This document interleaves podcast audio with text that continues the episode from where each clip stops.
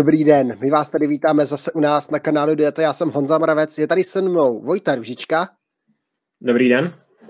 A děkujeme, že jste přišli v takovém hojném počtu, že už se nám tady rozjela diskuze a my se dneska podíváme na favority a závodníky, kteří vyrazí na ten 110. ročník Tour de France, kdo tam hodlá koho vyzvat, kdo bude mít jakou podporu a tak podobně. Podíváme se na ty aspekty všech těch týmů, začneme, myslím, velmi atraktivně, ale nejdřív bych odbavil teda, co je tady v komentářích, protože já jsem se těšil, že si teďka užiju tři týdny bez Remka Evenpoola, bohužel jste mě to nedopřáli, takže Ondra tady psal vlastně už dopoledne, že o té možnosti startovat uh, Remco Evenpool, jestli by startoval na Tour de France nebo ne. Já jsem včera Vojtovi trošku v panickém záchatu psal, že si myslím, že tam nakonec doskočí a nedoskočil. Quickstep jede bez Remka Evenpoola, bylo to avizováno dopředu, on se chystá na mistrovství světa pak řešíte příští rok, je to otázka a ani Vueltu, o které tady píšete, tak vlastně letos nejede, chce ty kanadské klasiky, takže Remka Evenpula už na Grand Tour letos neuvidíme.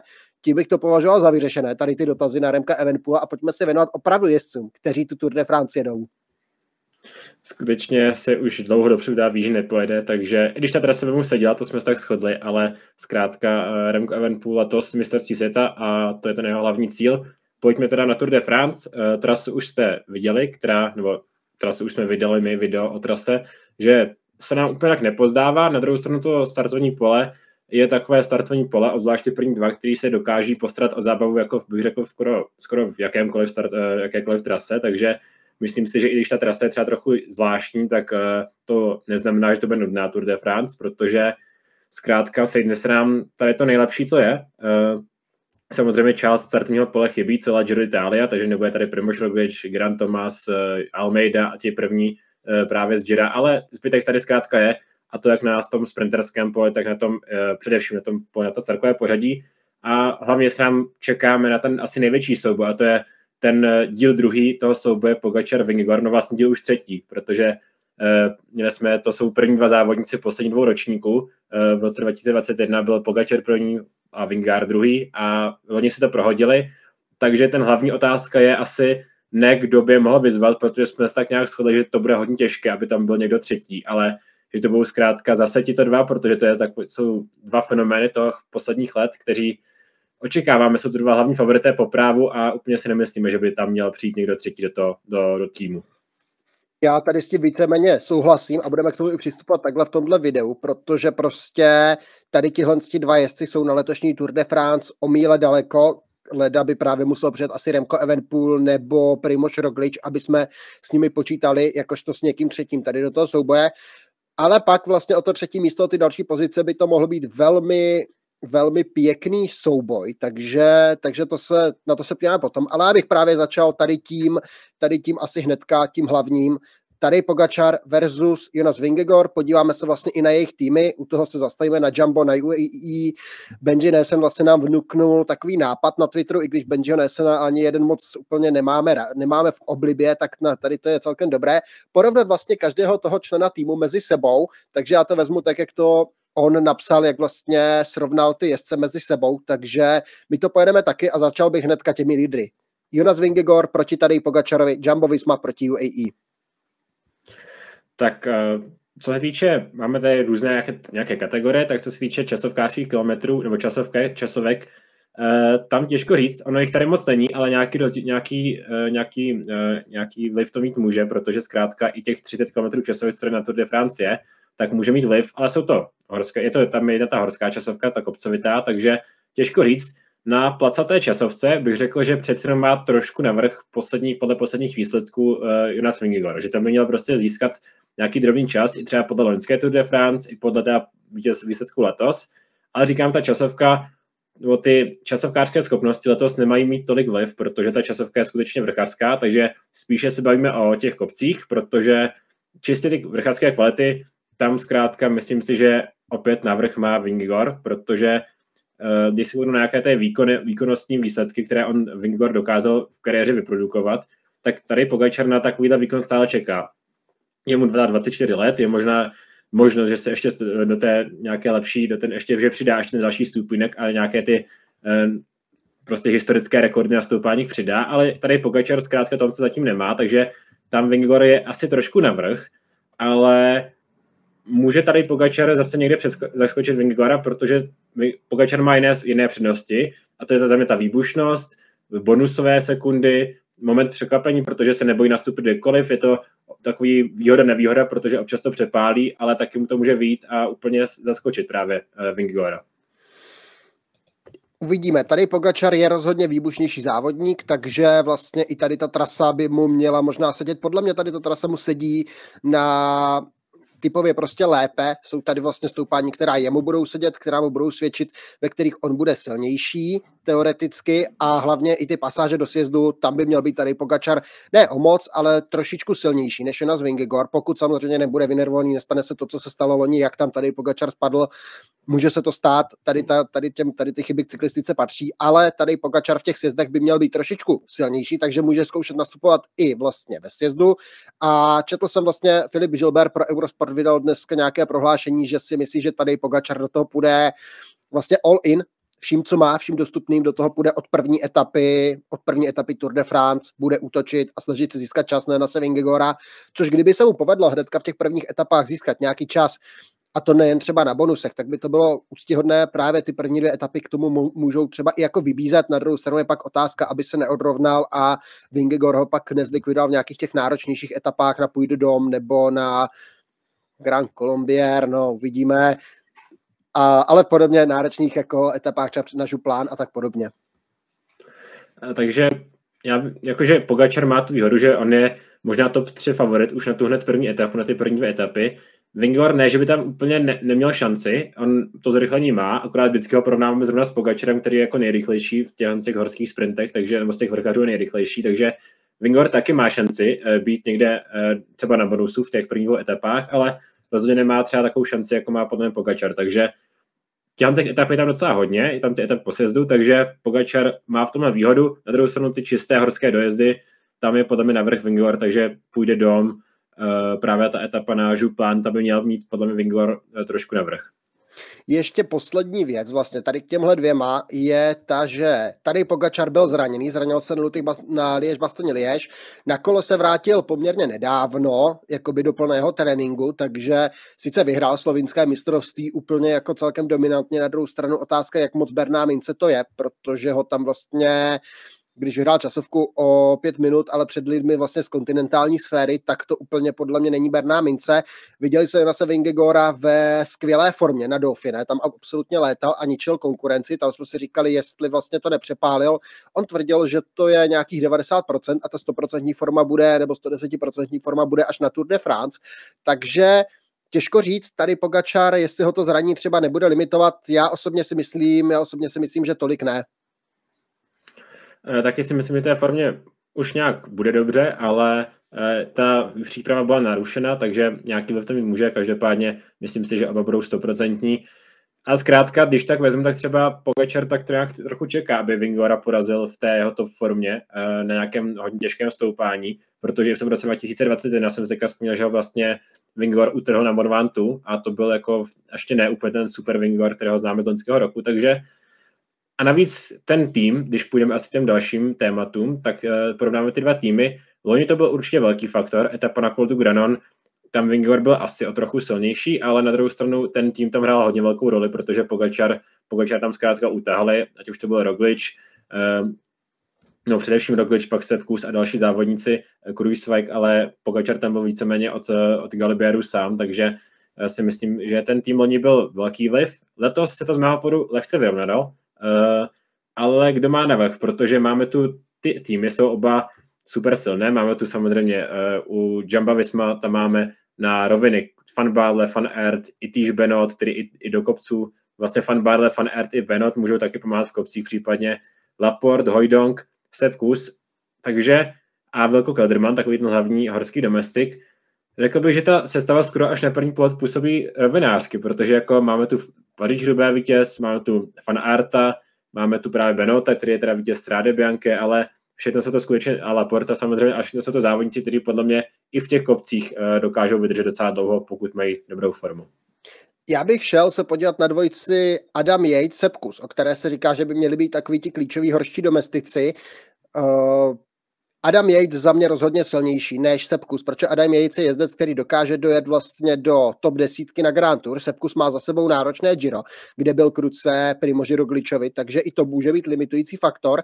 A v tomhle souboji těch takových posledních mužů podle mě Pogačar bude mít v Adamu Jejcovi obrovsky silného spolupracovníka, spoludomestika nebo takový plán B, protože Adam Yates sám o sobě, i když bude tady Pogačara rozjíždět, tak je pak schopný urvat třeba druhou, druhou pětku v nejlepší desítce. Takže vlastně, když se podíváme Sepkus, Adam Yates, tady na ty projektované nejlepší domestiky, nebo ty takové ty koncové domestiky, ty vrchařské domestiky, tak za, tak za mě asi Adam Yates je tady v, tom, tady v téhle chvíli silnější.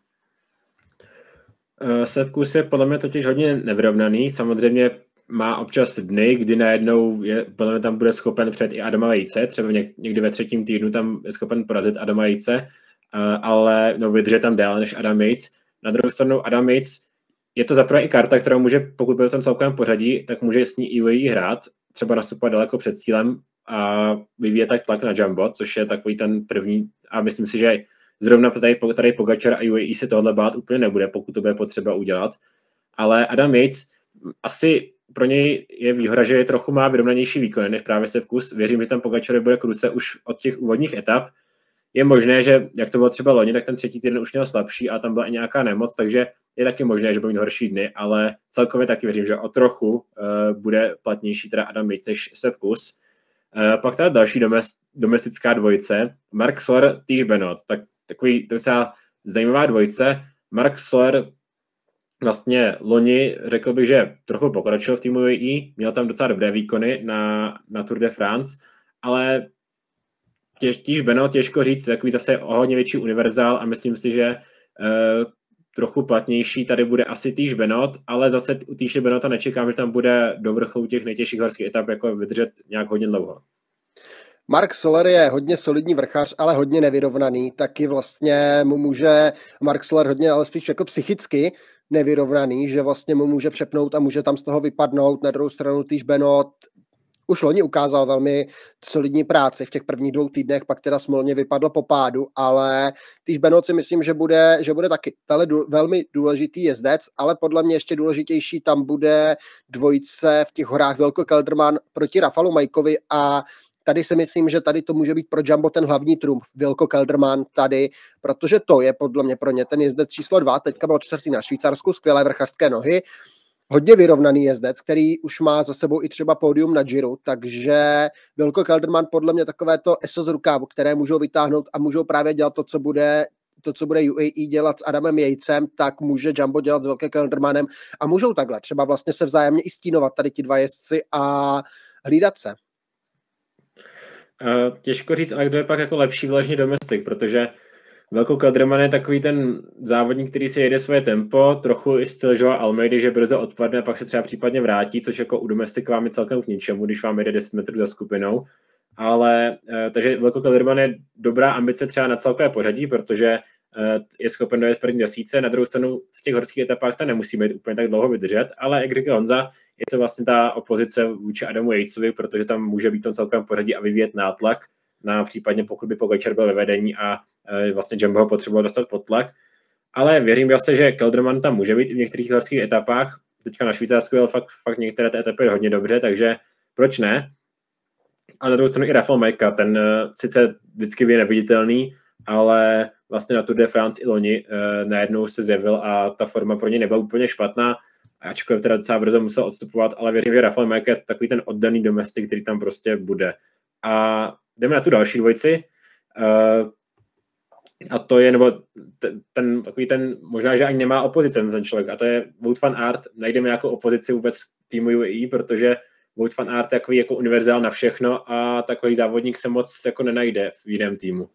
Nenajdeme k němu opozici, já bych vedle něj přiřadil Felixe Grosschartnera, asi, ale jako rozhodně jsou to typově rozdílní jezdci. Budou sledovat asi jiné cíle. Wout van Aert sice řekl, že po zeleném trikotu pravděpodobně nepůjde, ale ty etapy si myslím, že stejně bude chtít sbírat. Mají tady Laporta, mají tady Hojdonka, mají tady Beno, tak mají tady Fan Barleho, kteří mu do pozici budou schopni připravit na rovině.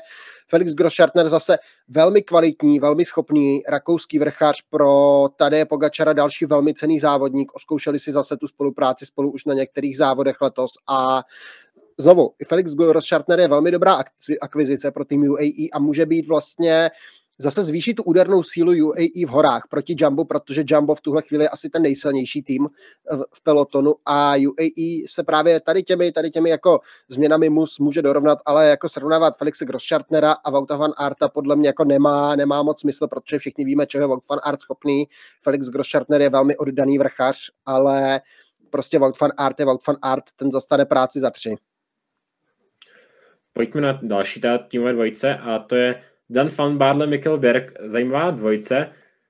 Oba dva, eh, pokud mají dobrou formu, tak můžou být super platní domestici, protože co předvedl loni Mikkel Berg, kdy po absolutně tragické Tour de France, nebo v etapě na Pays d'Agut, serval skoro celou první desítku a vyvezl tam tady Pogačera, takže i on dokáže mít eh, dobré, dobré kopce nebo dobré výkony v kopcích, což ukázal právě loni.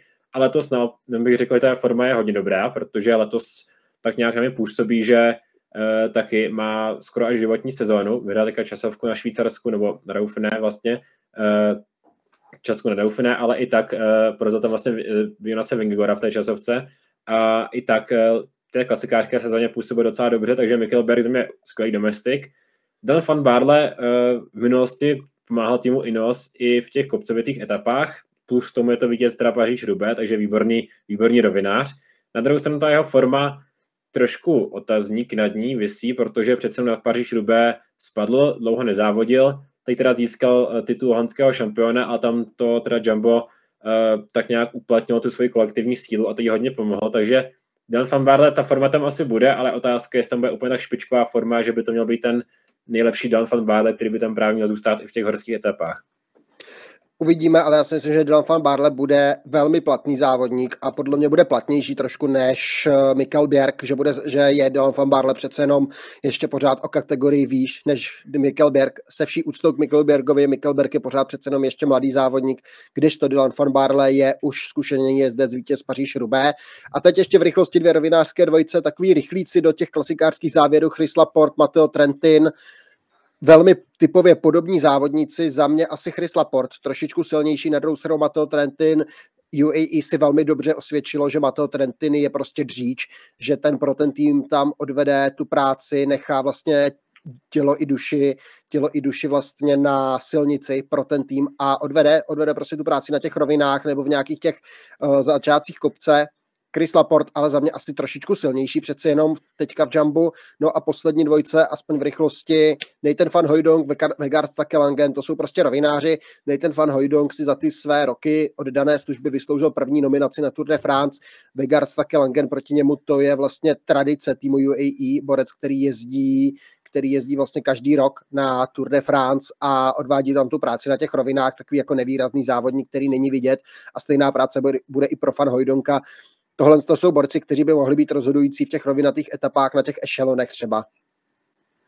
Protože je možné, že nějaké, ten, nějaké ty ešelony nebo ty tereziny tam skutečně budou na té trase, ale nějaký celkový komentář, protože jako těžko říct, možná na papíře, jako, nebo určitě na papíře výrazně posílil oproti lomské sezóně teda tým, eh, tým UAE, jakože hodně a skoro se vyrovnal týmu Jumbo. Z mého pohledu, ačkoliv tam třeba tady píšete v komentáři, že třeba Jumbo je trošku vrchařsky silnější, tak říkám, na papíře asi jo, ale přece jenom u Jamba vždycky mi připadá, že ten tým je tak super sehraný, který jakože takovou, takovouhle sehranost nemá žádný jiný tým v balíku, takže eh, věřím, že, eh, že Jumbo bude mít prostě mu to šlapat a i ty závodníci jako prostě Týž Benot nebo Nathan Van s kterými se třeba tolik nepočítá, takže tam prostě budou vždycky eh, a budou na ně spolech. Takže možná věřím, že Jumbo bude trošku silnější tým, ale nebude to nějaká extra výhoda oproti Lonsku, jako teda Vingor, díky čemu teda pak i měl tu početnější výhodu třeba na Granonu a v dalších etapách. Takže takhle jsme si představili ty dva nejsilnější týmy. Já souhlasím s tím, že Jumbo bude asi trošičku silnější, trošičku vlastně víc vepředu.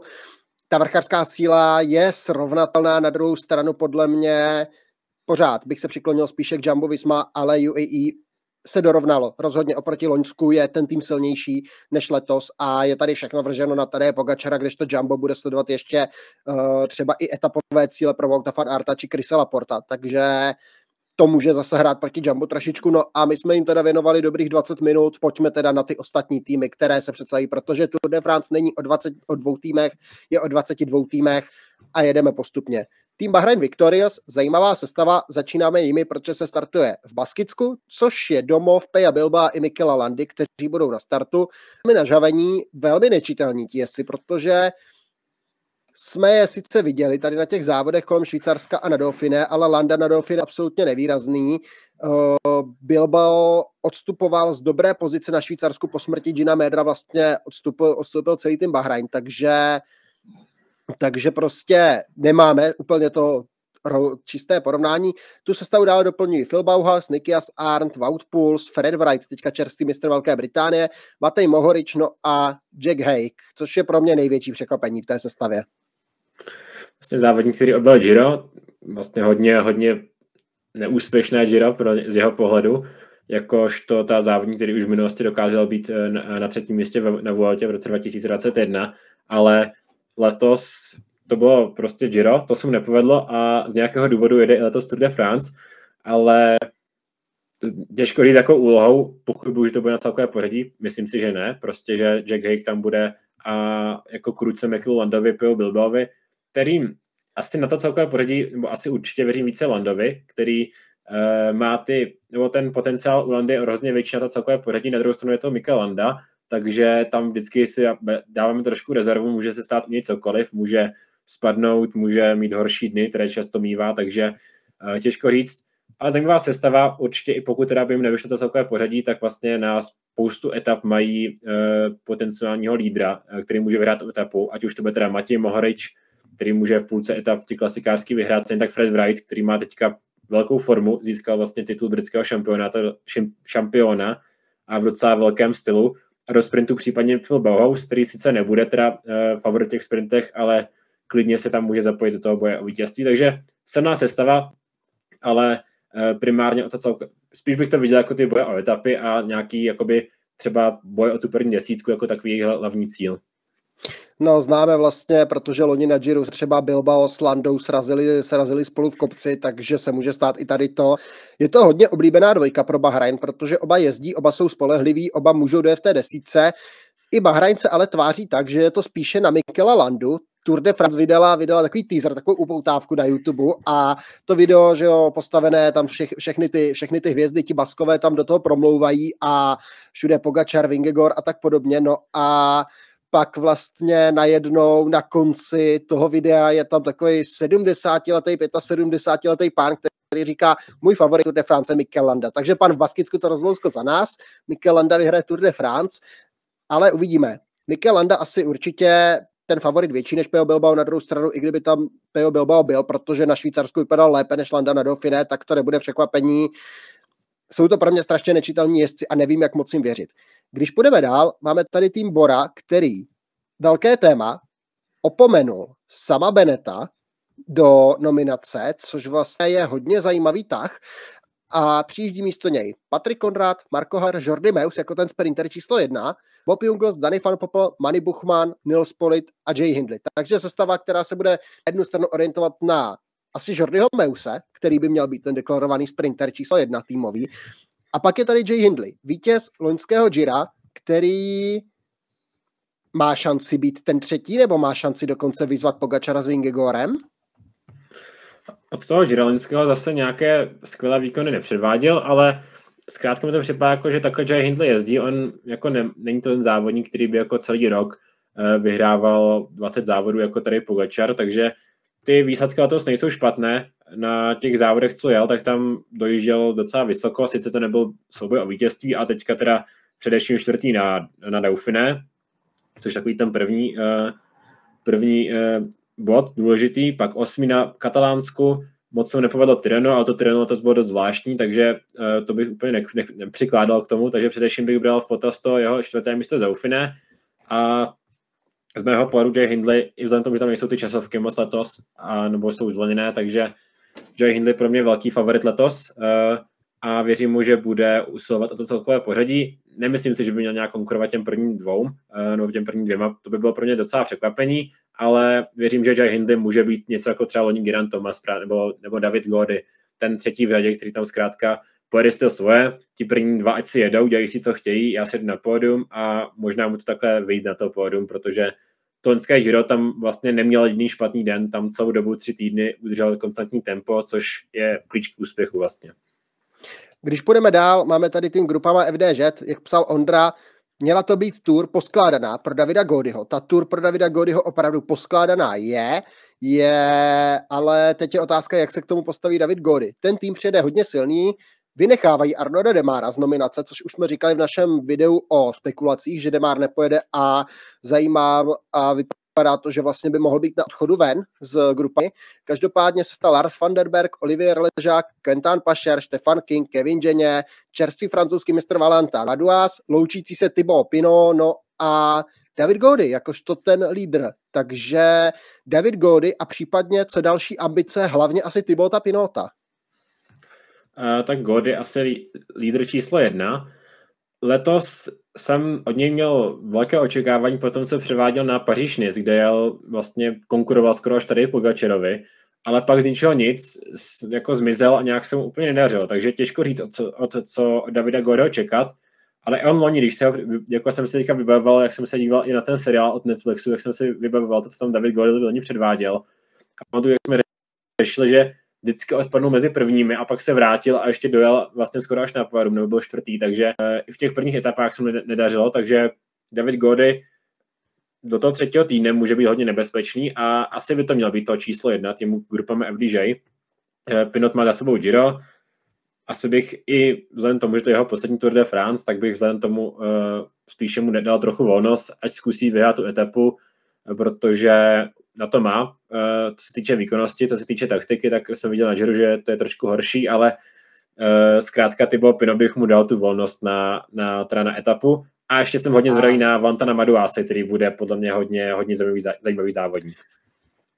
Tak nejdřív k Maduásovi, pak Pinotovi. Valentin Maduás je čerstvý francouzský mistr a už má za sebou i desáté místo z Tour de France loni, když po, po té diskvalifikaci Naira Quintana skočil do desítky. Úplně, ne, úplně neví, jako nečekaně a je to jezdec, který vlastně tady ty druhé desítky na Grand Tour zvládá, takže velmi konzistentní jezdec, velmi univerzální, moc se o něm nemluví, ale pro Godyho bude, pro Godyho to bude klíčový domestik, protože čekám, že ty Pino dostane prostě volnou ruku podle mě, co třeba zkusit vrchařský trikot. Dva vrchařské trikoty v jeden z a Tour v jednom ročníku to tady taky hodně dlouho nebylo, jestli vůbec někdy, to jsem ještě nezjišťoval, ale tohle by mohla být možnost pro Tibota Pinota, podle mě to je velké lákadlo, cený trikot z Paříže, no a ještě k tomu Ona ta trasa, my jsme se o tom nebavili v tom představení, ale já jsem se na to pak zpětně koukal a ona ta trasa letos je pro ten vrchařský trikot uspůsobená tak dobře, že ti jezdci, kteří budou chodit do úniku, budou mít letos šanci, protože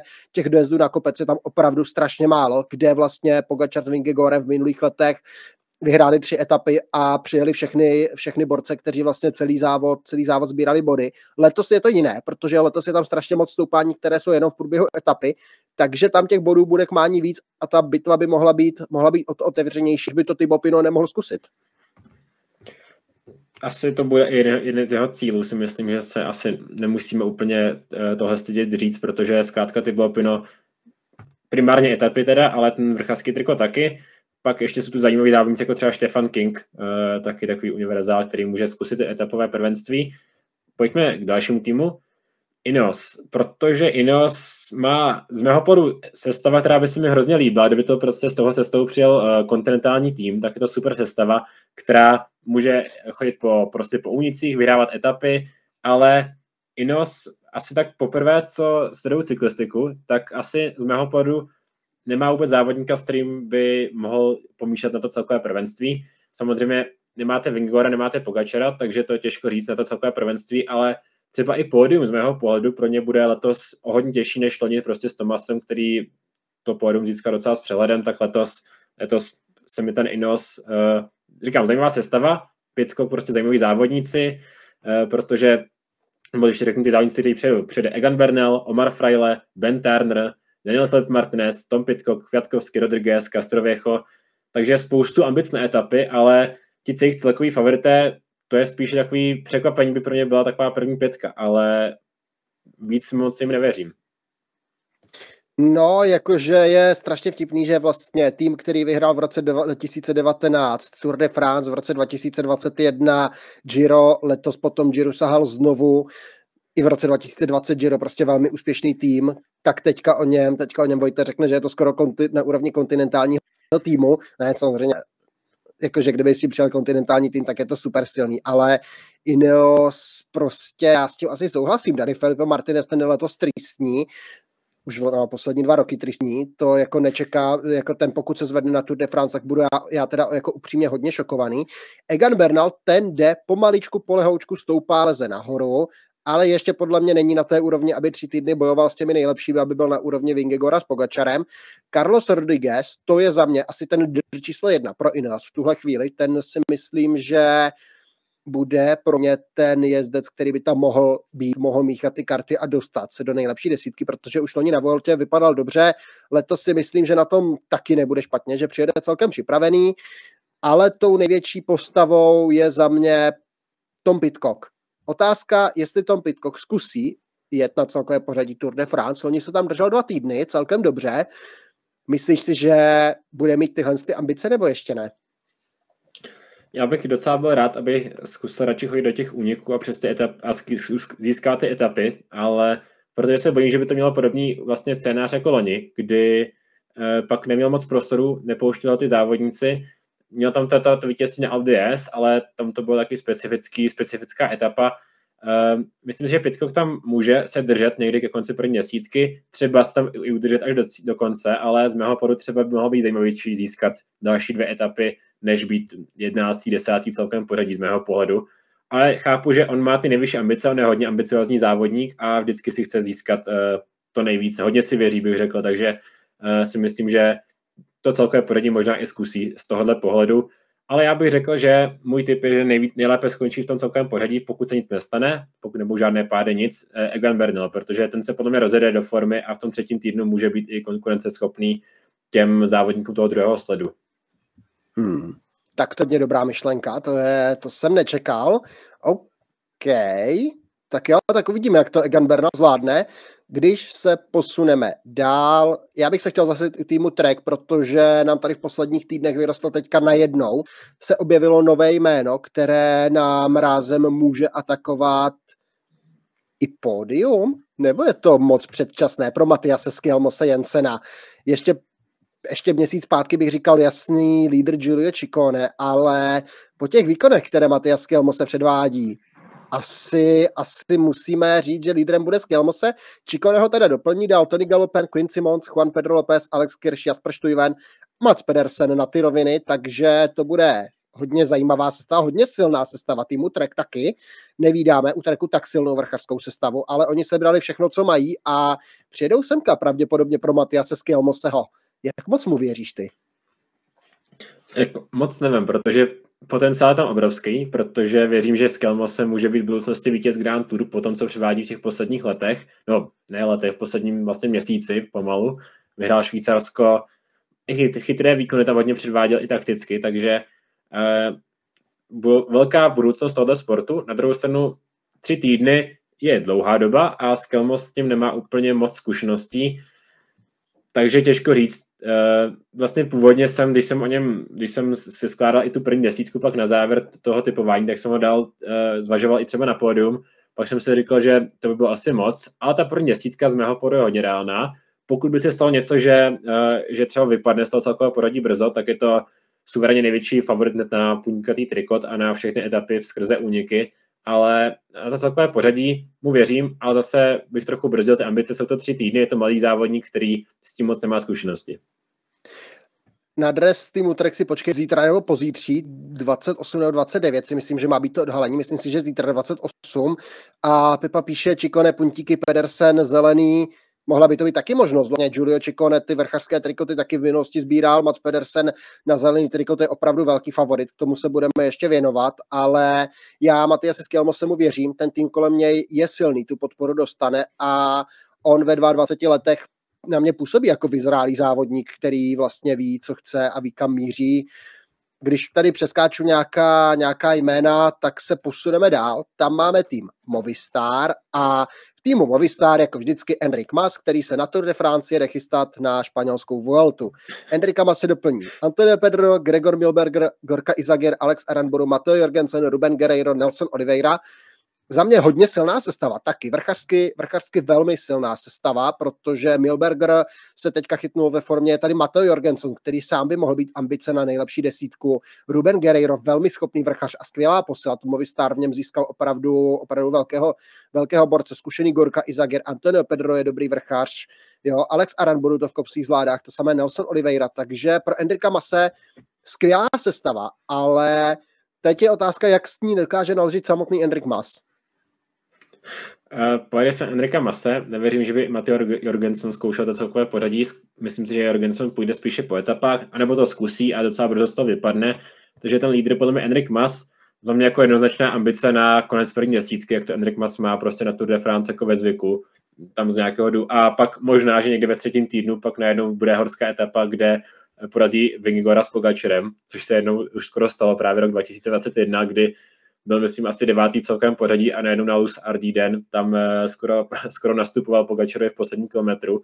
Takže něco takového bych čekal asi letos. Enric Masa to má patent, zkrátka Tour de France takový slabší průměr, nebo těžko říct, na, na Enric Masa je spíše slabší průměr, ta první desítka, ten konec té první desítky a pak pojedu na, na španělské voltě, takže neočekám, že by se nějak nic toho, co ohledu měnilo. To je to prostě standard posledních několika let, že to takhle je, takže taky jako nevybočuju tady z té tady z téhle, z té linky, že by Endrick Mas měl na Tour de France jakkoliv atakovat nějaké vyšší příčky, páté místo a víc, takže uvidíme. No a je to tady. Náš oblíbenec, největší náš oblíbenec v celém pelotonu, přijede jako lídr týmu Jaco Alula, Simon Yates, vrchař, lídr a jezdec, kterého když typnem, tak tam nebude a když ho netypnem, tak vám hned v prvním kopci serve Pogačara s Vingigárem o 3 minuty. Takže Simon Yates doplní ho Chris Williamson, Elmar Reinders, Lawson Credo, Kluk Derbridge, Chris Harper a pak teda Dylan Chrunevechen s Lukou Mezgečem jakožto ti spíše mm, jak, jakožto sprinteři, tak, no a ten tým na mě nepůsobí zas tak silně, je tak jako rozdělený na dvě půlky, Simon Yates tam bude hodně jezdit osamoceně, ale myslím si, že tohle je zrovna jezdec, kterému to nevadí, nemáme úplně nějaké porovnání od Simona Jejce, protože vlastně jsme ho viděli na Paříž Nice, na Baskicku, na Romandy objel prolog, nedokončil, nedokončil první etapu, takže vlastně moc nevíme, co čekat od Simona Jejce a já se bojím vlastně cokoliv říkat, protože ono to stejně bude jinak. Já už jako jsem o tom přesvědčen, že, že teďka řeknu, že si myslím, že eh, Simon Yates spíše tom celkovém pořadí nějak úplně nejvyšší příčky atakovat nebude, takže se na nich saďte nad první trojku minimálně, eh, když jsme toho řekli, ale ten tým je z mého pohledu hodně spoléhá na Dylana Chrnevechna, že přidá nějakou etapu a Simon Yates je spíše takový to, no tak uvidíme, co se stane, primárně celkové pořadí, a případně pokud se to nepovede, tak Simon Yates stalo se to už jako stokrát asi, že vypadl velice brzo z celkového pořadí a pak uh, útočil po etapách, které jsou jako čestou. No, takže Vojta má evidentně výpadek, takže Simon Yates, jak říkal, vypadal nebo skákal po etapách, ale těžko říct, tady v tom celkovém pořadí, já když jsem si stavěl svoji nejlepší desítku, tak jsem ho měl už asi na čtyřech nebo pěti různých pozicích a furt ho přepisuji tam zpátky, tam zpátky, takže možná ho ještě během videa přepíšu někam jinam nebo ho vyškrtnu, takže opravdu si nejsem jistý, kde Simon Yates skončí. Když posuneme dál, než se Vojta rozběhne, tak bych se šel posunout k týmu a že Dezer, kde přijede jezdec, když jste, pokud jste sledovali seriál Tour de France bez příkras, tak jedu já nebo nejede Vojta? Asi jedu já teda. To vypadá. Teď jsem měl, teď jsem měl trošičku zásek, že nejedu já, tak uvidíme, Vojta se třeba, nám třeba vrátí, ale tak já budu pokračovat. Když tak mě dejte vědět, jestli mě slyšíte někam do komentářů. Já zatím budu mluvit a zkusit něco vymyslet a když tak to nahodíme zpátky. Každopádně Aže Dezer, tým, který mě osobně mě velmi vadí, zamrzelo, že se do něj nedostal Greg Van Avermaet do toho týmu. Zase se nedostal do toho týmu, protože prostě z nějakého důvodu a i na Twitteru to vlastně bylo, i na Twitteru to vlastně bylo řešené, že Greg Van Avermaet není tak loajální domestik, jakž to, jakož to Oli Nesen a tak podobně. Nemyslím si to, podle mě teda Oli Nesen není úplně týmový hráč, což jsme viděli i na těch klasikách, kdy třeba Gregu van Avermetovi, který je v závěru trošku rychlejší, nepomáhal, takže Oli Nesen dostal zase přednost. Greg van Avermet je jezdec, který vlastně má na Tour de France historii, vzal tam ta vítězství, mě vezl žlutý trikot, tak vlastně při tom svém posledním roku kariéry bohužel, bohužel v té nominaci není, což mě mrzí, jakožto fanouška Grega van Avermeta, ale kdo ho tady nahradí, je právě zmiňovaný Oli Nesen, je tady Stan de Wolf, Clement Bertet, Orena Paré Pentre si střihne dvojblok Giro, Giro Tour, Dance Peters a pak dvě zajímavá jména Felix Gall a Ben O'Connor. Felix Gall je za mě velmi zajímavý jezdec, který asi letos, už jsme to říkali vlastně po závodě kolem Švýcarska, asi to nebude ještě na celkové pořadí, ale je to přesně ten jezdec, který může útočit na vrchařský trikot, může útočit na ty etapy, protože je, ukázal nám, že je jedním z nejlepších vrchařů. Takhle letos se vyprofiloval, už loni tam byly nějaké náznaky, ale letos, letos to potvrzuje, má tady skvělé výsledky, jezdí opravdu, jezdí opravdu parádně a na Felixe Gale já jsem zvědavý, to by mohl být klidně jako bojovník závodu nakonec, ale těžko předjímat, no tím lídrem Ben O'Connor, který zase má za sebou stejně jako v loňském roce parádní Dauphiné, kde skončil třetí. Znovu vypadal velmi silně, velmi dobře, má za sebou celkem dobrou sezónu, ale na Tour de France loni se zranil. Padal, měl tam pády a potkala ho smůla. Letos se tomu bude chtít vyhnout. Má k sobě asi i trošku silnější typ. Když bude nějak dobře v celkem pořadí, i Felix Gal tam s ním bude zůstávat. To se tam Bená Kosnefra nebo Aurelien Paré Pentre a tady ti vrchaři by mu mohli pomoct a Ben O'Connor je ale za mě jezdec, který je pro mě strašně těžce čitelný. Jestli vlastně se posune do nejlepší desítky, nebo jestli a jestli se v té nejlepší desítce, jestli se do ní dostane a jestli bude na konci, na začátku, nebo jestli bude uprostřed. Opravdu velmi strašně těžko čitelný závodník pro mě, protože my vlastně nemáme, nemáme tolik porovnání. On má to čtvrté místo z roku 2021, kam se ale dostal díky tomu, že díky tomu úniku vlastně v tyň a pak se tam držel v tom pořadí takhle jako vepředu, už vlastně nestrácel, takže těžko říct, může to být i podobný scénář klidně letos, takže Ben O'Connor uvidíme, já se ještě zkontroluji, jestli náhodou nepíše Vojta, zatím Vojta nepíše, tak to vypadá, že že vlastně nikam nejede. Píšete nám, Kristian, že O'Connor typuje za Pogečara s Vingigorem třetí místo. Může to být klidně, Ben O'Connor ty schopnosti na to rozhodně má, ale je možné, je možné, že to, že a, že by, že by, že by, seš zpátky? Jsem zpátky. Uh, omlouvám se, že jsem tady mimo své klasické prostředí, takže tady to bylo tak riziko rov... toho, že vám přinesu. tak se rovnou pochlup, kde seš, co jsi dělal a tak. Já jsem tady pod Galibérem uh, ve Francii a pěkná příroda, ale francouzi a Francie v tomhle ohledu není úplně spolehlivá, takže... tak doufám, doufám, že už při domovi sepisuješ mail s potenciální a lepší trasou Tour de France než je ta letošní.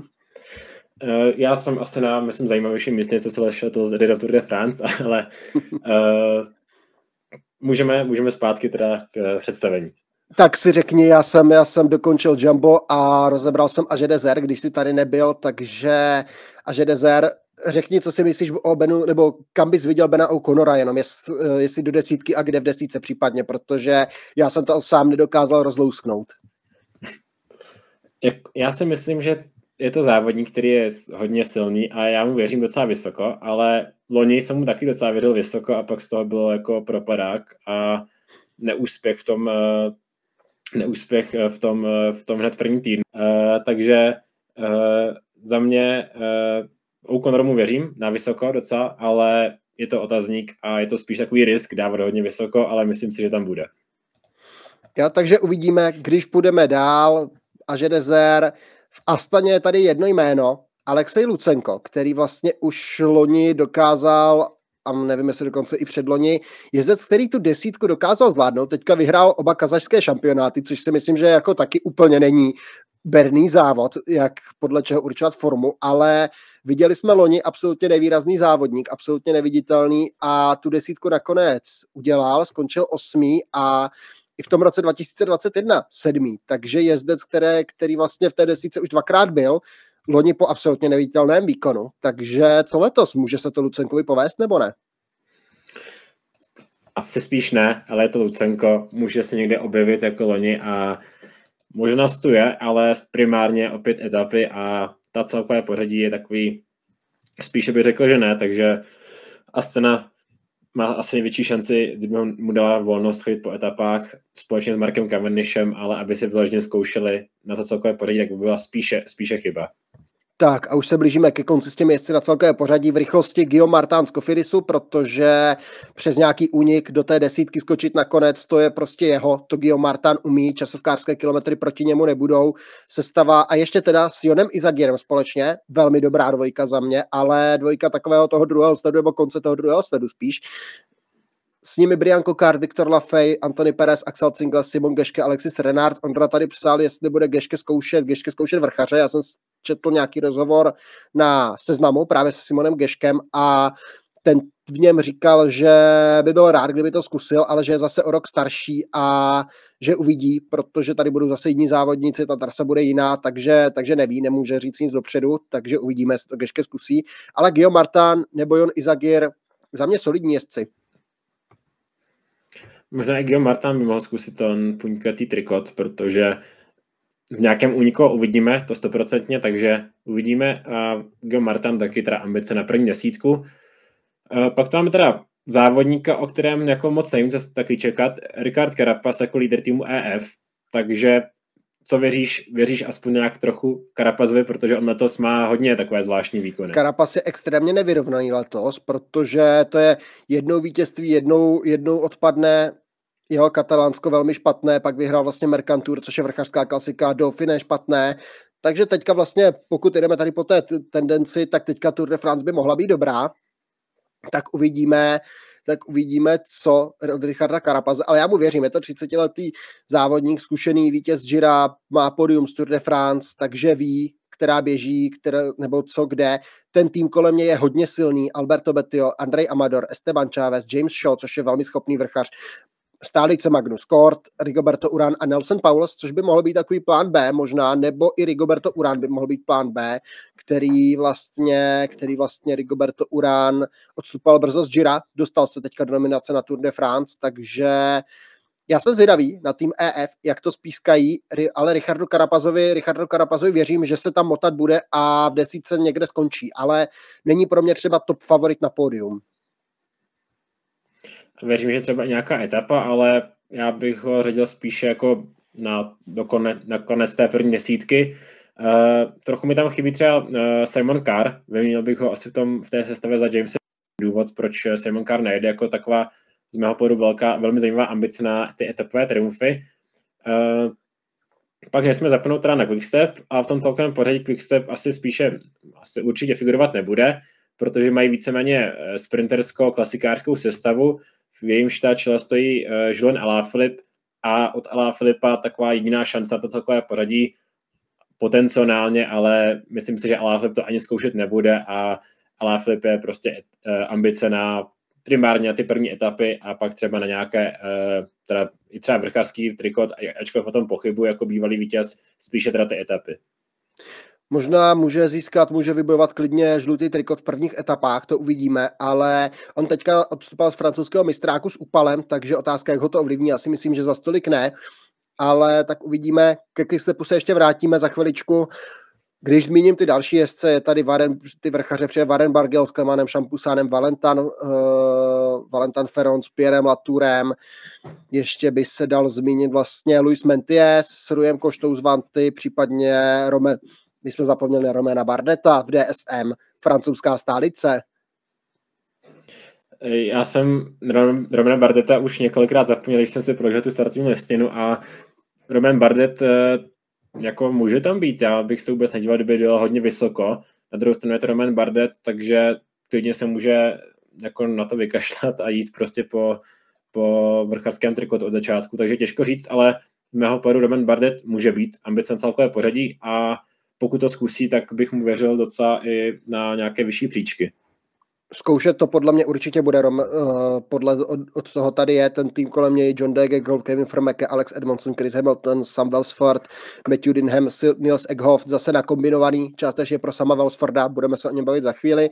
Pak teda Menti je s Koštou, ty jsem říkal, možná Maxim Van Hills z těch vachařů za to Destiny, no a Michael Woods z Izraelu, případně Dylan Teuns, ale to asi nebude, úplně to nebudou ambice na celkové pořadí. A v Uno X tady je spousta vrchařů zajímavých, Torsten nebo Tobias Halland Johannesen, schopní jezdci, kteří by mohli vlastně také nějak také nějak vlastně zabojovat, no dali jsme si s Barrettem trošku na, trošku na čas, no, ale tak pojďme, ano, Barrett umí útočit ve sjezdech, to se může hodit tady na této Tour de France, ale tak pojďme na ty sprintery.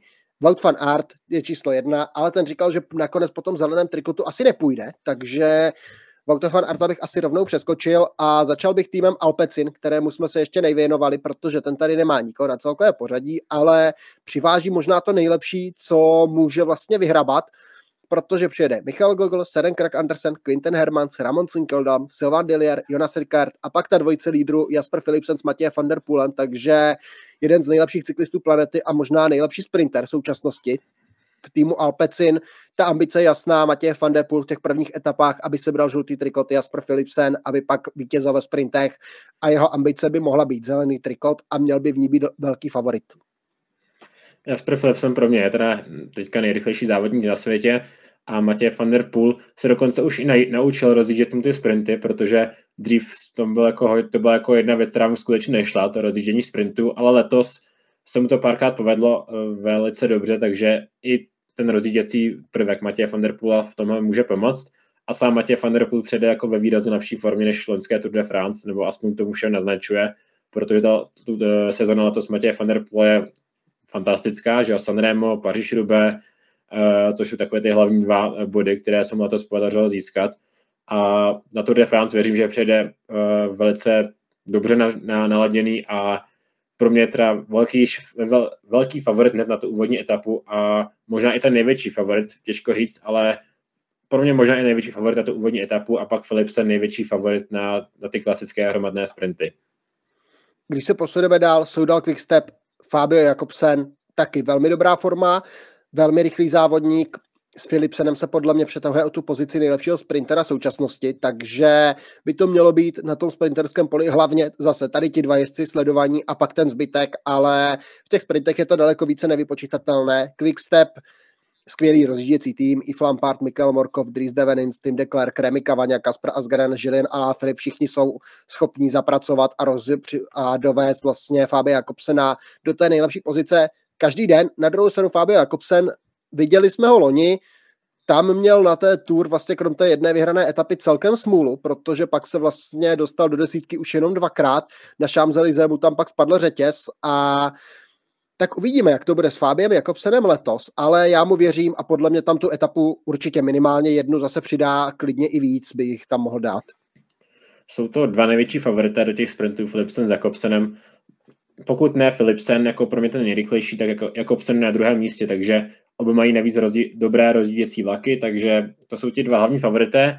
A pokud by někdo porazil, tak těžko říct, ale takový ten třetí do party asi Dan Hrnevéchen, eh, jako jedna z těch ambic týmu Jayco, a docela úspěšný teda závodník v, posledních, posledních teda, no, letošní sezóně nemá úplně špatnou sezónu, takže uh, bych řekl takový ten třetí do party. A těžko říct, třetí do party je on, nebo třeba Caleb Juven, který na druhou stranu zase tu sezónu úplně letos dobrou nemá, takže tak nějak těžko říct, tam je spíš Hrnevéchen. Čekal bych, teda čekal jsem úplně jiné jméno, že řekneš, ale dobře. Dylan Hrnevéchen ta jeho rychlost tady je, je to taky už zkušený závodník, vyhrál dvě etapy teďka na Slovinsku, je vidět, ty výhry, ty výhry letos sbírá a sbírá je velmi poctivě, takže Dylan Chronewechen rozhodně, Jacob mu tam postaví i rozjížděcí tým, takže tam tu etapu taky může doručit. Caleb Juven, Lotto Destiny, taky tým pro něj, ale Caleb Juven letos se mu v těch sprintech neúplně daří. Hodně častokrát skončil druhý v jakémkoliv dojezdu, což měl velkou, letos i velkou smůlu, že ty vítězství vlastně nedoručil a tak uvidíme, tak uvidíme, co oni. K novým rychlíkům i ke Cavendishovi se ještě dostaneme, ale musíme se věnovat nejdřív jednomu jménu, které je možná největší favorit na ten zelený trikot v tuhle chvíli, to je Mats Pedersen v týmu Trek. i když Trek bude hájit vlastně Matiase Skjelmoseho, případně, případně případně Julia Čikoneho, tak ale Mats Pedersen by měl být taky velká ambice. Dostane Jaspera Štujve na kruce a Alexe Kirše, což možná i Kvina Simonce, což jsou velmi schopní závodníci. Nebude to takový vlastně tak moc vlastně tak silný rozjížděcí vlak jako konkurence, ale přeci jenom Mats Pedersen velmi konzistentní závodník, který dokáže přijet kopec a v tom by měl být výhodu oproti hlavně třeba Fabiu Jakobsenovi do té zelené soutěže. Asi ano, na druhou stranu má za sebou zase Giro. Uh, teďka nevím, jestli Giro dokončoval nebo ne, myslím si, že nedokončoval, ale odsupoval docela pozdě, takže eh, velkou část Giro má docela za sebou. Uh, a tam taky ten, ačkoliv to byl jako jasný favorit, říkal se naprosto bez šance, tak zase v těch sprintech trochu se mu nedařilo. Jednu etapu tam získal, ale většinou, většinou ho někdo porazil a vlastně v tom zeleném trikotu byl hodně daleko. Uh, on odstupal, myslím, kvůli, kvůli covidu, nějakému nachlazení nebo něco takového, ale i tak byl v tom zeleném trikotu docela dost daleko na úkor Jonathana Milana, ale uh, i tak moc Pedersen, univerzální závodník, favorit na zelený trikot, ale třeba já mu do těch sprintů, klasických sprintů věřím jako méně, než, než právě Chrnové, Chnovi, Philipsenovi nebo Jakobsenovi. Na druhou stranu taky na tom zapracoval, hodně zrychlil v tom závěru, takže, takže uvidíme. Teď ještě nevynechat nějakého z těch velkých sprinterů, tak pojďme na to. 35. výhra je tady, je to možnost, není to možnost. Geraint Thomas, aby mu rozjel spurt, tady není. Může se najít někdo jiný, kdo by mu v Paříži rozjel spurt a v Paříži, no bylo by to, do, to by bylo dost hustý, kdyby se mu to povedlo Marku Cavendishovi vyhrát 35. etapu na Champs-Élysées překonat ten eh, rekord uh, Merkse. No tak to by bylo takový jako pohádkové zakončení stejně jako, stejně jako na Giro.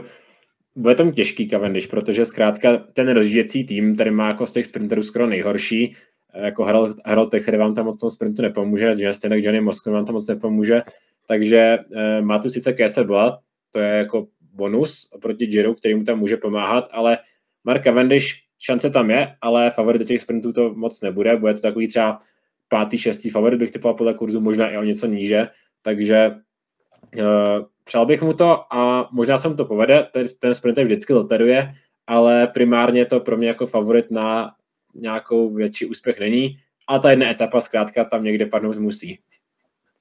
Budeme si to, budeme si to určitě všichni přát, takže uvidíme. Takže co dál z těch sprinterů? Máme tady Petra Sagana ještě nějaká, taky nějaká etapa na rozlučku může dopadnout? Těžko říct v těch klasických sprintech. Uh, musel by to být nějaký zredukovaný, zredukovaný sprint, který byl vždycky jako jeden z nejlepších, nejlepších na světě, pokud ne jako ten úplně nejlepší. Ale ty časy jsou už trochu pryč a Petr Sagan nebude ten favorit. Uh, možná ještě men, jako určitě menší favorit než Cavendish v těch klasických sprintech, ale nějakou etapu tam možná najde a dojde vysoko, ale asi by bylo pro mě překvapení, kdyby získal nějaký etapový triumf letos. Kofidis bude sprintovat na Briana Kokarda, to už jsme si říkali, je tady ještě Axel Cingle, jakožto rychlý závodník, uvidíme, co ti spískají, ale hlavní favoriti to rozhodně rozhodně do těch etap nebudou. Luka Mocato z Arkej se musí zmínit jako rychlý závodník, ale my pojďme dál. Z Eritreje. Eritrejská armáda přiletí Biniam Girmay poprvé na Tour de France. Co Biniam Girmay? Ta forma by tam mohla být teoreticky. Ten tým kolem něj, Dion Smith, Georg Zimmermann, Adrian Petit, Mike Toynisen, to jsou závodníci, kteří mu to pozici jsou schopni připravit a Biniam Girmay, jak vidíme jeho ambice. Teďka vyhrál teda etapu na Švýcarsku, což a docela jasně v tom sprintu, což mě docela jako v mém pohledu uh, jako zvedlo ty jeho, jeho no to očekávání, které v něj, já v něj kládám, protože uh, jako letos ze začátku se mi nějak moc nedařilo, ale začíná se zlepšovat. A není to sice favorit do těch sprintů eh, pro mě, eh, ten hlavní favorit, může se někde povést, ale spíše pokud tam bude mít prostě lepší pozici Jakobsen nebo Philipsen, tak eh, si myslím, že prostě jsou rychlejší, ale uh, Girma je favorit na zelený trikot pro mě docela, protože to bude pro ně jeho cíl a může sbírat body v hromadných sprintech i v těch zvolněných etapách a Binam Girma by to mohl zkusit. Na druhou stranu těch klasikářských etap, kde by ti sprinteři mohli před a sbírat jakoby body, oproti, nebo ten, eh, ti klasikáři mohli sbírat body na úkol sprinterů, zase to tady taky tolik není. Není právě a pokud teda Wout van Aert a Mats Pedersen řekli, že to úplně není jejich zájem, tak se Girmevi zase odstřelí, nebo se Girmevi jakoby odstřelili dva soupeři, kteří by potom potenciálně chodili, protože Pedersen se bude soustředit na mistrovství světa, tam ta trasa by mu měla, by, měla svědčit a Wout van Aert je tady pro nás Vingegora, takže uvidíme. Ještě minimálně dvě jména tady máme, která bych chtěl probrat. To první je Sam Welsford z týmu DSM, protože DSM vypadá to, že od dob Marcela Kytla teďka se jim konečně a Michaela Matthewse a dalších závodníků, kteří DSM tak prošli rychle a odešli, tak DSM teďka našlo toho rychlíka dalšího. Sam Welsford pro někoho možná méně známé jméno, ale Sam Welsford je hodně úspěšný závodník třeba na těch menších závodech, na těch takových jednorázovkách, a dokáže doručovat vítězství, dokáže doručovat výsledky. Takový vlastně jezdec, který se poprvé tak vylezl jako vlastně loni, letos, no loni, ale to se vlastně to potvrzuje, takže Sam Welsford za mě hodně zajímavý jezdec, který by taky mohl měl mít ambice vyhrát a může se mu to povést, protože DSM se také naučilo rozjíždět, rozjíždět vlastně ty sprinty, ale ještě s Nilsem Egoffem, Alexem Edmondsnem a Johnem Degen Kolbem, to bude hodně silný vlak. Uh, je to ten závodník, jak jste tam tady v komentářích psali, jestli nějaký jako závodníci obě, uh, moc tím nečekaní, s kterými se moc nepočítá v těch sprintech, tak právě jsem Velsport, s tím se jako moc nepočítá, ale on v té rychlosti dokáže být hodně rychlý. On letos porážel v Arábii, myslím, že to bylo na UAE Tour právě, že porážel i právě některé ty hodně ty vrchařské, vlastně ty sprinterská esa, takže Sam Wellsford pro mě je třeba větší favorit na etapu než uh, Marka Cavendish, i než Biniam Girma, já bych ho zařadil možná právě, uh, možná právě za, když jsem říkal ty první tři, uh, Chen, Philipsen, Jakobsen, pak možná ještě Caleb Juven, ale těžko říct, tak možná za Caleba Juvena, možná i na úroveň Caleba Juvena, protože pro mě je to závodník, který hodně, hodně letos narostl a v těch sprintech je jeden z nejrychlejších na světě, ačkoliv se třeba zatím nezdá, ale zkrátka je to pro mě velký favorit do sprintu i spolu vlastně s Juvnem vedl rovnocené sprinty z kraje sezóny na San Juanu, třeba porážel sama Beneta s Fabiem Jakobsenem ve, ve sprintech, v, rovno, v rovnocených sprintech. No a poslední sprinterské jméno je teda, když jsme zmínili sama Beneta, tak ten tým jeho Bora Hansgrohe, který ho nevzal, Jordi Meus s rozjížděčem Dany van Poplem, hodně nečekaný tah, asi za mě, nebo asi určitě za mě, že vlastně nevzít sama Beneta a vzít Jordyho Meuse, protože mně nepřišlo, že by Jordy Meus letos nějak vlastně přesvědčoval, je to teda mladý závodník, 24 let, ale nějaké to vítězství celkem jedno tady má, má tady druhá, třetí místa v té sezóně, takže vlastně nějaké výsledky za sebou má, ale že bych ho postavil před sama Beneta, to je celkem šok pro mě.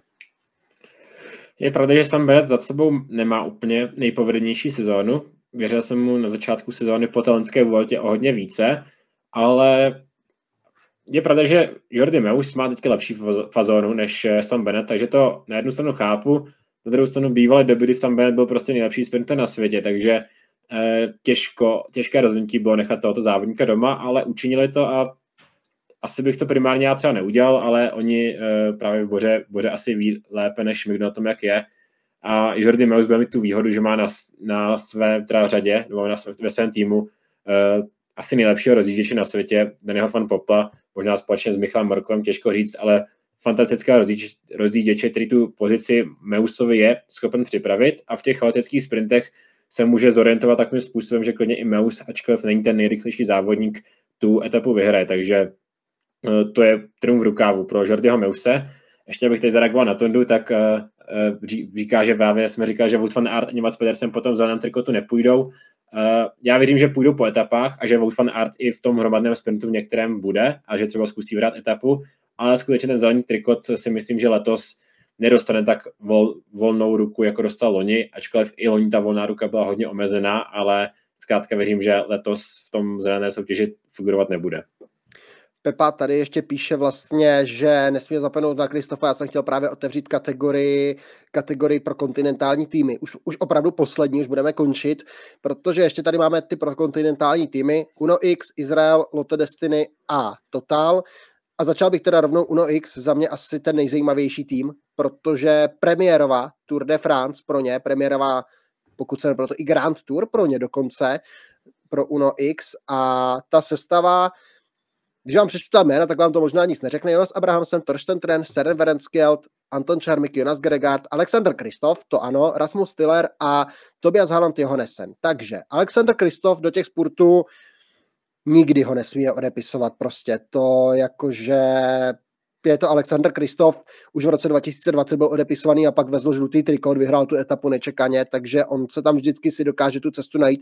I letos, i když letos už byl odepsaný, tak tam tu vítěznou etapu stejně přidal a ne jednu, má myslím dvě výhry letos, takže pořád, pořád je to velmi schopný závodník.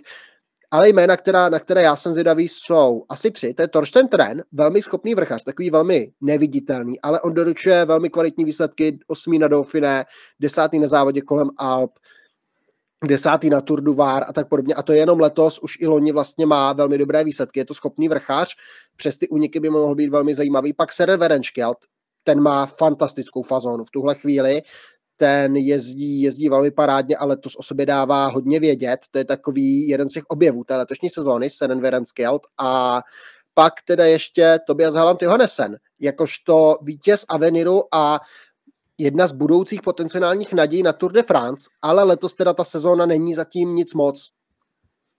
Ještě teda podle mě hodně velkou fazonu máte Rasmus Stiller, tomu taky docela věřím, ale to byla zlatý Johansen nemá moc dobrou sezónu, na druhou stranu má dobré výsledky na Dauphiné, v poslední době. Byl, uh, myslím, že hned té první horské etapy byl hodně vysoko, takže uh, Tobias Hunt Johannesen je velká ambice na etapové triumfy, asi ne na celkové pořadí, ale na etapové triumfy mu docela věřím, takže zkrátka za mě zajímavá sestava, která myslím si, že po těch etapách bude sahat uh, skoro obden minimálně Eh, skrze uniky, skrze uniky tam uvidíme každý den, Kristof ve sprintech, takže uh, myslím, že, že uh, to je ze sestava, na kterou se hodně těším. A hodně se těším já teda i na sestavu týmu Izrael, jako ten další pro ten pro kontinentální tým, protože uh, tam je jako sice velké téma, openut byl Chris Froome, který vlastně po, poprvé v týmu Izrael nepůjde, nepůjde na Tour de France, ale máme tu, máme tu Michaela Woodse, Guillaume Boavan, Ugo Ull, loni úspěšný docela kanadský závodník, Chris Neyland, Corbin Strong, Nick Schultz, Simon Clark, Dylan Teuns, takže taky dobrá etapa skrze, skrze úniky. Hodně silná sestava týmu Izrael. Michael Woods, ten na celkové pořadí mu asi nevěřím. Podle mě to je jezdec, který bude chodit po etapách, protože prostě to Michael Woods, Michael Woods to dělá, že chodí na ty etapy Guillaume Boavan, Ugo Ull, velmi schopní kanadští závodníci, Chris Nylands, pardon, Nick Schultz, Simon Clark, Dylan Towns. Přes ty úniky je to naprosto, naprosto skvělá sestava, ale já bych vypíchl jedno jméno a to je Corbin Strong za mě, protože je to jezdec, který může doručit velmi nečekaný, velmi dobrý výsledek, protože je to jezdec, který má velké množství umístění v top 10 letos, a to ze všech různých profilů, ať už to bylo jako nároč, náročnější jako etapy v kopcích nebo rovinaté sprinty, tak tam Corbin Strong dokázal být, dokázal konkurovat rychlým závodníkům. A ve 23 letech tenhle Novozélandian bude debitovat na Grand Tour a na Tour de France podle mě by nějakou tu šanci měl dostat a on je to útočný, i útočný typ závodníka, takže klidně by mohl jít přes úniky. Já bych ho přirovnal možná třeba trošku k Magnusi Kortovi. Uh, jo, asi podobný typ závodníka a Corbin Strong uh, bude favorit na hodně etap. Věřím, že bude několikrát první měsíce, ale úplně nevěřím, že vyhraje nějakou etapu, ale bude to přece první Tour de France, šanci dostane. Uh, další tým, Lotto Destiny, tam tě, uh, právě tým Klebe Juvna, ale mají takové zajímavé závodníky, jako třeba Viktor Kampenarts nebo Maxim van Hills, Frederik Frisson, kteří můžou skrze úniky Florian Vermersch skrze úniky uh, něco zkusit, uh, obzvlášť Maxim van Hils, na to jsem docela zvědavý. A ty poslední dva týmy, uh, tým Arkea, tak uh, tam už jsme říkali Luka Mocato, jinak ten tým těžko říct, tam není tam úplně závodník, kterého bych se vážně těšil, možná Varen Bargil, ale trochu mi tam chybí, trochu mi tam chybí uh, um, Kevin Vokelan, který, ale zkrátka, který zkrátka ještě letos se rozhodl, že Tour de France je na něj brzo, ale kdyby tam byl, tak by to byl závodník, kterého se těším, takhle těžko říct, eh, právě asi Warren Bargel.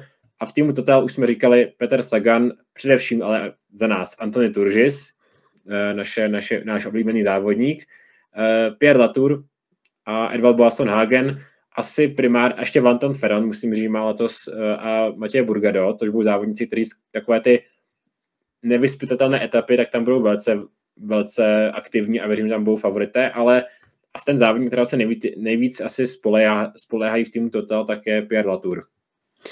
Asi Pierre Latour, ale já se v Totalu se těším právě na Valentana Ferona. To je podle mě jezdec, který by mohl, děl, mohl se hrát vel, velké jako divadlo, ukázat na velké věci. V těch etapách právě loženě pro únik, to je jezdec, který tam bude jako ryba ve vodě. To samé Matěje Burgado podle mě, takže tihle dva borci, samozřejmě Antony Turžis, to je naše stálice, a v Arke jasně souhlasím s tím hodnocením, taky tam není úplně jezdec, na které bych se nějak vyloženě těšil. Možná Matis Luvel do nějakých těch méně klasikářských, klasikář, nějakých těch méně klasikářských etap, Kraman Čampusán, těžko říct, jen te Bírmans má letos dobrou formu, ale v Arke úplně není jezdec, na kterém bych se, na kterém bych se vlastně tak nějak podíval, nebo na kterého bych se nějak extrémně těšil, takže uh, takhle to byly asi snad všechny týmy. Doufám, že jsme žádný nevynechali. No a už je to celkem doba, když jsme mluvili vlastně o Pogačory s Vingegorem, pořád jedou, pořád jsou vlastně naši favoriti. A teď pojďme teda ještě, teď pojďme teda ještě vlastně, mám tady vlastně takové jeden starší a dva takové ty poslední dotazy. Takže komu přejeme vítězství, Vojto? Přeješ, ne? Kdo to eh. vyhraje, komu přeješ vítězství? Přiznám se, že já tady na Tour de France úplně nemám. Jako, když vezmu ty závodníky, kteří ho můžou reálně vyhrát, tak je mi to celkem jedno, protože nejsem nějaký, uh, nejsem nějaký vyhraněný fanoušek ani Pogačera, ani Vingora a já si jenom přeju, bude to asi trochu z jako kliše, ale já si přeju, aby to byl vyrovnaný souboj, protože vlastně jak loni, tak předloni to ve finále bylo docela už jasné a ty poslední horské etapy byly měl ten druhý měl docela velkou ztrátu, loni Pogačar měl přes tři minuty, ať se to třeba nezdá, byl to velký souboj, tak ta ztráta tam byla docela velká. Takže mě je to celkem jedno. Já doufám, že to bude hodně těsné a ani jednoho z nich nemám nějak výrazně radši, oba jsou mi docela sympatičtí závodníci, kteří často útočí. Mm, já bych, se, já bych se asi opakoval, taky jako tady nemám, nemám nějakého jako téhle z té sestavě lidí nemám někoho jako preferovaného. Hodně velká srada by byla, kdyby se tam najednou do toho souboje přimíchal třeba Enric Mas, to si myslím, že bychom si tady jako, že bychom si tady vlastně nějak jako to bychom si užili, možná Mikel Landa třeba, kdybych jako měl vypíchnout jméno, nebo David Gody teoreticky, ale jako nemám žádného jako hlavního favorita. Takže preferuješ vysílání na ČT Sportu nebo na Eurosportu? Uh, Přiznám se, že mám docela rád komentář Tomáše Jilka, docela podle mě komentuje dobře cyklistiku. A na druhou stranu občas mám rád třeba zase, když si zase pustím zahraniční eh, anglický Eurosport, tak jsou to občas docela zajímavý hosté, takže to docela střídám, ale na Tour de France asi většinou strávím spíše na, eh, na ČT Sportu. Já s, tebou, já s tebou souhlasím vlastně, že Tour de France taky třeba jedu na ČT Sportu nebo to kombinuju, že si dám začátek etapy vlastně na, Eurosport, na Eurosportu a pak dám vlastně zbytek na ČT Sportu, takže souhlasím s tím, protože přece jenom Tomáš Šílek to je to je hodně vlastně erudovaný, erudovaný borec. Jo, já hodně před ním smekám, protože to, co on předvádí při tom komentování, je velmi velká kvalita a Eurosport teda já já mám jenom anglický, neposlouchám, neposlouchám vlastně český, už jsem ho třeba přes rok neslyšel, takže, takže ten nemůžu, nemůžu vlastně soudit. No a ještě tady tak, ten rekord. máš ještě nějaké máme. komentáře? Jo, jo tady ještě rekord. rekord Pogačar... Můžem potvrdit, že by to rekord byl, protože aktuálně tři bílé trikoty má Francesco Mouser, eh, ne, pardon, Mouser ne, to byl první vítěz, špatně, Jan Ulrich, Andy Shady Pogačar, takže uh, ty mají tři bílé trikoty, pokud by tady Pogačar vyhrál, tak, eh, tak získá ten rekord sam, osamoceně. Tak a naposledy, a poslední to, už máš fantasy tým? Nebo ne. ještě, ještě skládám, ale bude to, no musím to ještě vymyslet, protože myslím si, že spoustu let jezdů, které bych chtěl, tak jsou dražší až než by se mi vešly do týmu. Taky jsem to tak měl, takže, takže to mám to. Nebudu samozřejmě prozrazovat dopředu, že jakou strategii jsem zvolil, ale myslím si, že budeme mít hodně podobné týmy všichni, nebo minimálně takový ten základ Pogačar, Vingor, tam narvou, narvou vlastně skoro všichni. Každopádně to fantazy vlastně, bavíme se o tom oficiálním fantazy od Tour de France, my pak hrajeme s Vojtou ještě nějakou, přes nějakou aplikaci, která se jde Cycling Fantasy, hrajeme pro Cycling Game a tak, takže, takže to, ale když se budeme bavit o tom oficiálním fantazy, máte vlastně pod videem uh, link, jak se připojit k nám do naší vlastně skupiny, do naší ligy i s heslem, takže přesto by vám to mělo jít a funguje to tak, že máte vlastně 8 týmů, máte vlastně budget nějakých 120 hvězdiček a vy si kupuje, vy musíte naplnit vlastně tým tady těch 8 jezdců. Není to tak vlastně, že tam koupíte těch 8 nejlepších, protože Pogačar s Vingegorem vlastně ti stojí, myslím, 23 hvězdiček, nebo tak nějak, jestli si to dobře pamatuju, a to vám pak vlastně nevyz, nevyzbyde. Takže to musíte nějak nakombinovat i s těmi levnějšími jezdci, komu jak věříte a takhle vlastně poskládáte tým a víceméně je to všechno, pak vlastně za nějaké další kredity můžete před každou nebo po každé etapě vlastně měnit, měnit vlastně si jezdce v tom týmu a obměňovat a strategizovat a taktizovat, takže vlastně není to tak, že si teďka naklikáte 28 eh, lidí a čekáte do konce Tour de France, můžete si do toho týmu, do toho týmu sáhnout. Asi bych nedoporučoval úplně sahat na ty jezdce, co jsou na celkové pořadí, pokud se nepletu, tak eh, ti by tam měli zůstat celou dobu, pokud chcete, aby vám vyjeli něco za celkové pořadí. Ale nejsem si jistý, jak to funguje teda tady v, tom, tady v tomhle tom fantasy, to jsem, to jsem se nedočetl. A asi můžeme mít úplný závěr toho videa a to je teda typy na to celkové pořadí. A... Já, jsem, já jsem zapomněl, že vlastně ještě jsme si nenatypovali. Naše oblíbená část, takže hmm. typujeme opět první desítku, eh, všechny trikoty a objev, teda Tour de France. A začneme asi teda desátým až šestým místem. Ještě, ještě se vrátíme k tomu fantazi. Uh, vy máte těch základních osm jezdců a můžete třeba jednoho, dva nebo tři po každé etapě jako vyrotovat, ale není to, že vlastně každou etapu si klikáte nového jezdce. Ten tým, když se naklikáte teď, tak vám zůstane stejný 21 etap, pokud do něj nebudete sahat, ale můžete do něj sahat za nějaký jako poplatek. Tak můžeš Myslím, jako poplatek, poplatek jako ne, tam budete poslat reálné peníze a poplatek jako vy, za, ty, za ty peníze jako virtuální v té hře, protože cíle získat co nejvíc těch peněz virtuálních. Uh, a teďka už teda můžeme na ty typy. Uh, desáté a šesté místo uh, v celkovém pořadí. Takže začnu. Ricard Carapaz, desátý. Devátý Adam Yates, osmý Enric Mas a sedmý uh, David Gody a šestý Egan Bernal. Hmm, zajímavé, tak to jsem nečekal. Máme tam jednoho, jednoho jezdce na stejné místě, na stejné pozici. Je ti asi úplně jasný, který z těch jezdců to je ale teda jakože Bernala 6. Adama Jice, já jsem tam měl nakonec ho vyškrtla, měl jsem ho taky 9. a Karapas, Karapas 10. Hodně zajímavé. Já mám teda 10. Guillaume Martána, jakožto jezdce, který se dostane přes uniky. 9. Ben O'Connor, i když mu věřím možná klidně i trošku víc. 8. Enric Mas, stejně jak Vojta. 7. Simon Yates a 6. Richard Karapas. Takže to tam propasoval, já tam bráchu, ale na svému jsem si netroufnul. uh, Nicméně docela mi překvapuje, jak málo věří Benu O'Connorovi, protože já mám v první hmm. pětce a mám teda pátý Matias Kelmose, čtvrtý Ben O'Connor, třetí Jai Hindley, druhý tady Pogačar a vítěz Jonas Vingigor. No dobrý, no, tak, tak, já to, tak já to rychle změním, aby jsme neměli stejnou top trojku teda. Takže moje páté místo je David Gody, jakožto nejlepší francouz. Matias Skilmoseho jsem dostal na čtvrté místo třetího nechám Jay Hindleyho, druhý za mě teda bude jo, letos Jonas Vingegor a vyhraje tady Pogačar s tím, že podle mě ta trasa mu letos svědčí extrémně mu svědčí. Tady Pogačarovi ta trasa sedí úplně, úplně perfektně Jona, i oproti Jonase Vingegorovi. Uh, no, souhlasím a furt věřím, že Vingor je prostě silnější vrchař a nějak to urve, ale to se nechám překvapit. Zelený trikot Jasper Philipsen. Jo, bylo mě to jasný já mám, protože, protože vlastně Philipsona jsem tam měl taky, ale věděl jsem, že ho dáš, nebo bylo mě jasný, že ho dáš ty, tak jsem to přepsal. Já mám zelený trikot Beniam Girmay. Byl to jako vlastně Beniam Girmay můj takový druhý, druhý typ právě. Uh, vrchař, tam jsem hodně uvažoval, původně jsem měl Vingora, jako, a pak jsme vlastně řešili, jak jsem si říkal, že letos by to mohlo být skutečně někdo přes úniky.